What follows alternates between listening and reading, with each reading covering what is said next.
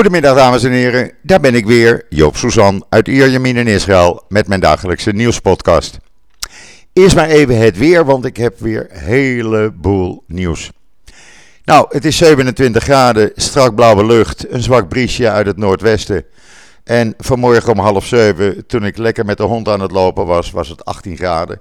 Dus het is uh, uitstekend, uh, nou zullen we zeggen, herfstweer. Israëlische stijl dan. De komende dagen wordt het uh, 1 of 2 graden warmer, dus we gaan het weekend uh, vol vertrouwen in. En dan het coronavirus, want ik heb gisteren weer wat meegemaakt. Nou ja, de honden lusten er geen brood van. Uh, meneer Dick Maas, de filmregisseur, die gooide tweets eruit waarin hij beweerde dat minstens 70% van alle patiënten in Israël, viruspatiënten, volledig gevaccineerd zou zijn. Nou, dat is gewoon niet waar. Uh, ik heb hem toen ook geantwoord, meneer Maas. Gaat u zich eens even excuseren tegenover iedereen, omdat u leugens staat, staat te vertellen. En ik kan me voorstellen, als je bij de Fabeltjeskrant werkt, dat je dat doet. Maar u moet zich. U moet geen dingen gaan fantaseren die niet waar zijn. Nou, dat viel niet in goede aarde natuurlijk. Meneer Maas blokkeerde mij gelijk. Maar die tweet, die kan iedereen natuurlijk zien rondgaan. Maar zo rijlt en zeilt het in Nederland. Uh, mensen beweren van alles en er zijn nog veel mensen die het geloven ook. De echte cijfers van vanmorgen, hier komen ze. Er werden gisteren 82.454 mensen op COVID-19 getest. 663, oftewel 0,86 procent, uh, bleek met COVID besmet te zijn. Er zijn nog in het hele land 7447 actieve viruspatiënten. Dat zijn er uh, een 200 minder dan de dag daarvoor, op dinsdag. 60 in een quarantainehotel, 276 liggen er in het ziekenhuis. Dinsdag waren dat er nog 285. 201 mensen uh, die verkeren in ernstige toestand, 135 zijn kritiek. Dat waren de dinsdag nog 142. En 120 van hen aangesloten aan beademingsapparatuur. Er zijn drie mensen overleden. Het aantal doden staat nu op 8106. Opnieuw zei het ministerie dat 82% van de ernstige en kritieke patiënten niet is gevaccineerd. Terwijl 78% van het totaal aantal actieve patiënten in Israël ook niet is gevaccineerd. U kunt dat zien op de grafiek die elke dag in dat artikel staat. Die is bijgewerkt, wordt twee keer op een dag bijgewerkt. En het grootste aantal niet-gevaccineerden is uh, in de leeftijd 30 tot 50 jaar. Dan is er een onderzoek geweest waaruit blijkt dat uh, de vaccins in de maanden maart tot en met juni voor minstens 4750 Israëli's het leven hebben gered. Die hadden anders overleden als ze niet waren gevaccineerd. Is een heel uitgebreid onderzoek geweest. En uh, ja, ik vind dat uh, belangrijk om even mee te delen. Want dat geldt natuurlijk voor al die mensen die ontkennen dat het virus, uh, de vaccins daartegen, niet werken en dat het allemaal ja, samenwerking is van Joden en de farma-industrie. En dan zegt Syrië dat Israël afgelopen nacht een aantal doelen heeft geraakt rond Damascus. Israël zegt zoals gebruikelijk niks natuurlijk. Uh, en het zou een aantal raketten zijn geweest die Israël heeft afgevoerd, afgevuurd. En uh, ja, waarschijnlijk is dat weer op munitie- en wapendepots geweest. Maar nogmaals, de IDF eh, houdt zich van de domme. Ondertussen heeft de mijnopruimingsdienst van het leger op de Golan een hele grote Syrische bunker gevonden, vol met munitie uit de Zesdaagse Oorlog van 1967. Daar, uh, u kunt de foto's en video op israelnieuws.nl zien. Dat zijn honderden mortieren die ze eruit hebben gehaald. Uh, allerlei soorten munitie, uh, explosieve jachtgeweermunitie. Alles nog in de originele verpakking.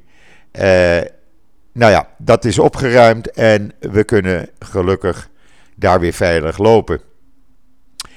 En dan, eh, nu we toch militair bezig zijn, Israël en Amerika die zijn vandaag gestart met een hele grote legeroefening in de omgeving van Eilat. Dus een hele grote helikoptercarrier van de Amerikaanse vijfde vloot aangekomen. Er zijn ongeveer 500 uh, eh, Amerikaanse soldaten die eraan meedoen. van het 11e Marine Expeditionary Unit. Uh, wat een moeilijk woord trouwens. Uh, er is een log logistiek bataljonsdetachement. Uh, nou ja, ga zo maar door. Ze gaan twee weken oefenen in de omgeving van Eilat. En dat is nog geen maand nadat er een andere grote oefening, de luchtmachtoefening, waar ook de Amerikanen aan meededen, werd gehouden. Daarnaast hebben we natuurlijk nu de legeroefening die aan de gang is, in het noorden van Israël voornamelijk, waarbij duizenden reservisten plotseling zijn opgeroepen en de hele dag het luchtalarm afgaat op mijn telefoon. Want ook dat hoort erbij, ook dat wordt getest. Vanavond tussen 6 en 7 nog eventjes. En dan uh, hebben we dat ook weer gehad. En dan hebben ze een spectaculaire oude gouden ring gevonden in Jafne bij opgravingen. Uh, Jafne ligt in het zuiden van Israël. Uh, en dat is uit de Byzantijnse tijd geweest. De video en de bijzondere foto's kunt u zien op israelnieuws.nl natuurlijk. En het is echt heel bijzonder. Die ring verkeert in een fantastische staat. Alsof hij net gemaakt is. Met een blauwe saffier erin echt eh, heel bijzonder om te zien. En dan eh, een nieuw record voor Israëlische bedrijven. U kunt dat allemaal lezen op israelnieuws.nl, maar ik zeg het toch maar even. Die hebben in oktober, start-ups, maar liefst 3 miljard dollar aan investeringen opgehaald. Nou, je ziet op de foto's de mensen ook juichen. Eh, de bedrijven, de toppers die de meeste hebben opgehaald, die staan in het artikel.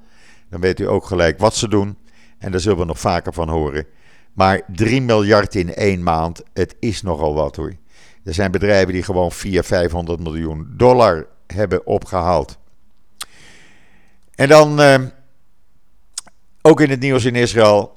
De Iran, aan Iran gelinkte, sorry, de aan Iran gelinkte Black Shadow hackinggroep.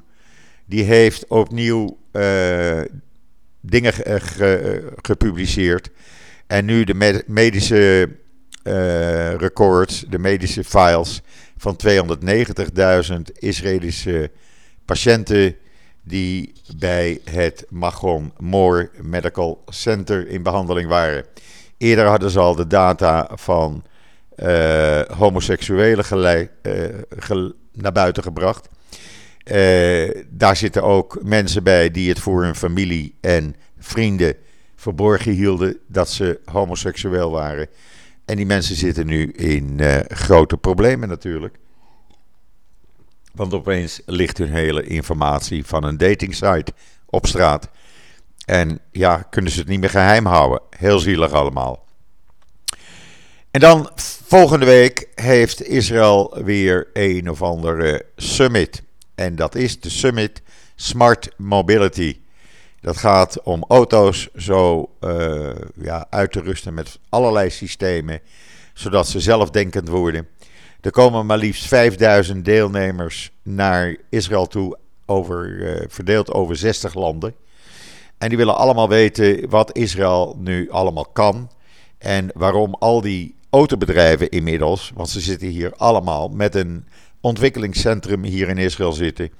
Want hier worden al die uh, gadgets die u in uw auto heeft, worden ontworpen, worden uitgevonden, worden getest en worden uiteindelijk als Volkswagen, Skoda, Hyundai, uh, Renault onderdeel in uw auto gezet. Maar 9 van de 10 keer, ze komen uit Israël.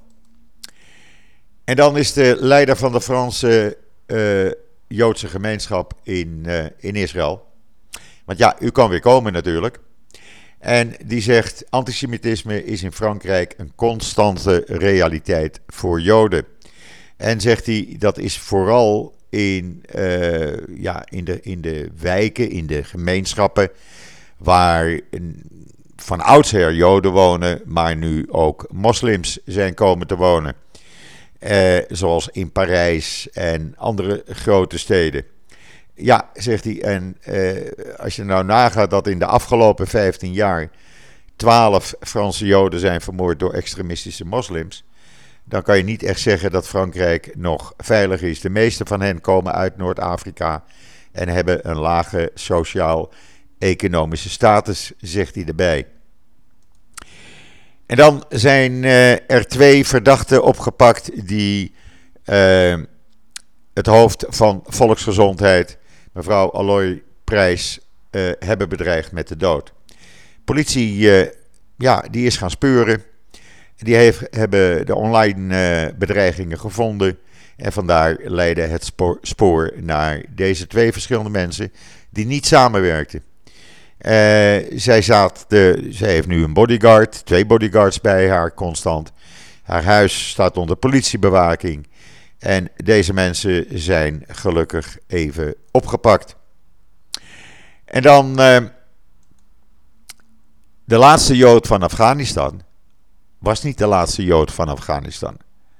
Want er bleek namelijk in september dat er een, uh, een Joodse vrouw van 85 met 20 familieleden door Israël uit Israël het land is uitgesmokkeld. En zij was dus de laatste Jood van Israël, of uh, van Afghanistan, zover men nu kan nagaan. Dus meneer Zebulon Simantov, die er prat op ging en daar beroemd mee werd van ik ben de laatste Jood. Nou, dat was hij dus niet. En dan wil hij nog 10 miljoen hebben om in Israël te komen wonen. 10 miljoen dollar, wel gezegd. Nou, dat feest gaat natuurlijk even niet door, zullen we maar zeggen. En dan is er één Republikeinse senator die de benoeming van de nieuwe ambassadeur van Amerika in Israël tegenhoudt. Waarom? Dat zegt hij niet. Maar nu moet er een heel nieuw proces uh, opnieuw gestart worden. En ja, uh, er is geen, uh, geen ambassadeur hier. En dat zal dus voorlopig nog eventjes zo blijven. Ja, en dan uh, begint vandaag het marathondebat. Ik had het er gisteren al over. Voor goedkeuring van de begroting. Dat is voor het eerst in ruim drie jaar dat Israël weer een begroting dan krijgt. Jou wou dat niet vanuit uh, verkiezingsoogpunt en politiek oogpunt. Nu krijgt het land weer een begroting. Uh, Bennett zegt: Ik uh, red, of wij redden Israël als regering van de chaos. En daar kan hij wel eens gelijk aan hebben, want als je geen budget hebt, dan weet je ook niet wat je uit kan geven. Uh, Netanyahu heeft gisteravond natuurlijk een grote demonstratie georganiseerd, waar een paar duizend van zijn aanhangers naar Tel Aviv kwamen. Waarbij de huidige regering als misdadigers werd uitgemaakt Waarbij werd gezegd dat deze regering uh, een Arabische regering is, want ze worden gesteund door de Arabische Raampartij. Uh, deze regering uh, denkt alleen maar aan terroristen. Nou ja, ze werden van alles en nog wat uitgemaakt. Niet e echt opwekkend, maar op het moment dat die demonstratie was, was de voorzitter van de Arabische Raampartij, meneer Abbas, die zei op televisie in een lang interview, en ik heb het ook gezien, eh, met open mond geluisterd. Van Netanyahu heeft mij veel meer beloftes gedaan om maar zijn regering te steunen dan ik van de huidige regering heb. Uh, hij zegt in 2019, maar ook in 2020, kregen we lijsten vol beloftes. En we kunnen van alles en nog wat konden we krijgen. En uh, als we maar een door Netanyahu geleide regering zouden steunen is natuurlijk heel wat anders dan uh, de Likud en Netanyahu beweren.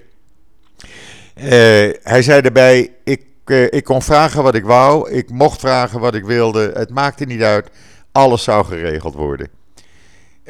dus zegt meneer Abbas: ja, dezelfde mensen die zich nu bezighouden met ophitsing tegen de huidige regering, die wisten precies, of die weten precies, wat zij ons beloofd hebben en waarom ze ons in, uh, als steun van de regering wilden. En Netanyahu was degene die dat allemaal leidde, zei hij. Nou, dat werd dus gedaan op hetzelfde moment dat Netanyahu zijn aanhangers dus demonstreerden. Die zullen dus dat wel niet gezien hebben en gelezen hebben in de kranten vanmorgen. In ieder geval, die uh, marathonvergadering die gaat doorlopen tot de vroege uren van vrijdag, verwacht men. Uh, het moet goedgekeurd worden, want als het 14 november is en er is geen budget, dan is automatisch deze regering gevallen. Zo staat er in uh, de coalitieovereenkomst. Dus er wordt alles op alles gezet. En ik denk ook dat dat echt gaat lukken. Ik denk dat deze regering het echt uh, gaat halen. Maar zo zie je maar weer, ook hier in de Israëlische politiek, leugens en bedrog. Ach, het speelt allemaal geen rol. Zolang je maar je zetel, je macht weer terug hebt. En ja, ik vind dat dus, ja, daar hou ik eigenlijk niet van politiek. Want ik vind uh, strijd met open vizier en uh, uh, ga geen leugens vertellen. Maar goed, dat schijnt in de politiek heel gebruikelijk te zijn. Ik zag vanmorgen ook even de reacties van een heleboel mensen op het feit dat de nieuwe regels in Nederland zijn ingegaan als de Tweede Kamer daarmee instemt. Ja, ik begrijp dat niet. Hier gaat het dan anders. hier hebben we een noodverordening en dat betekent dat de regels meteen de volgende dag ingaan na afkondiging. En dat pas later het parlement daarover gaat debatteren. Dan verlies je geen tijd namelijk. Maar als ik dan de reacties zie van uh, uh, amateur voetbalverenigingen die zeggen: ja, hoe kunnen wij nou controleren op mondkapjes? en dat betekent het einde van de amateursport. Dan denk ik: ja, hier gaat het toch ook. Hier kan het toch ook. Hier zitten toch ook duizenden mensen in een voetbalstadion. En die worden allemaal gecontroleerd op een groen paspoort voordat ze naar binnen komen. En die dragen een mondkapje. Dan denk ik, ja, het kan in andere landen. Waarom kan dat dan weer in Nederland dan weer niet? Uh, nou ja, het zal wel aan mij liggen, denk ik dan. Maar goed, hier, ondanks de goede cijfers, ik blijf, het nog, ik blijf het zeggen en herhalen. Ondanks de lage besmettingen hier, uh, een goede 600 per dag. Mondkapjes en afstand houden. Het blijft verplicht tot uh, in ieder geval tegen de zomer. En misschien nog wel langer. Het blijkt namelijk dat die mondkapjes keer op keer in Israëlische onderzoeken blijkt 83% beschermen ze tegen de overdracht van uh, uh, de virusdeeltjes. Nou, dan is dat toch niet zo moeilijk om een mondkapje te dragen, zou ik zeggen, als je een winkel binnengaat. Ik heb ze in de auto liggen, ik heb ze in mijn broekzak zitten en ik heb ze altijd bij me. En uh, ja, iedereen doet dat. Er zijn zelfs winkels waar bij de ingang een mondkapjesdoos staat. Ik zag het vanmorgen toevallig bij de supermarkt. Uh, als mensen geen mondkapje hebben, kunnen ze er daar eentje uithalen. En ben je toch beschermd als je de winkel binnengaat. Het is extra service en een kleine moeite. In plaats van te zuren dat het allemaal zo moeilijk is. Goed, dan ga ik eh, vast de keukentafel eh, vanmiddag klaarzetten. Want morgenochtend is het weer zover. En zitten Esther Voet van het NIW en ondergetekende weer lekker aan onze keukentafel. En gaan we weer lekker over van alles en nog wat met u praten. Mocht u vragen hebben waarvan u denkt, nou laten Joop en Esther daar nou eens een antwoord op geven. Stuur ze naar Esther Food op uh, social media. Stuur ze naar mij op social media. En geloof me, ze worden behandeld. We nemen ze mee, maar dan moet je ze wel sturen natuurlijk. Doe het even in een DM'tje naar mij of naar Esther. En uh, dan komen die vragen gewoon morgenochtend uh, of morgenmiddag aan bod. Zo op het moment dat wij weer aan de keukentafel zitten. Uh, ja, dat was het eigenlijk voor vandaag. Ik heb het belangrijkste nieuws met u doorgenomen. U weet weer wat er speelt in Israël en buiten Israël. Uh, rest mij u nog een hele fijne voortzetting van deze woensdag, de 3 november alweer, toe te wensen. Uh, ik ben er morgen weer. Uh, temperatuur is nu opgelopen naar 28 graden. Ik zeg het maar even. Gemeen hè. Ik ben er morgen weer. En zeg zoals altijd: tot ziens, tot morgen.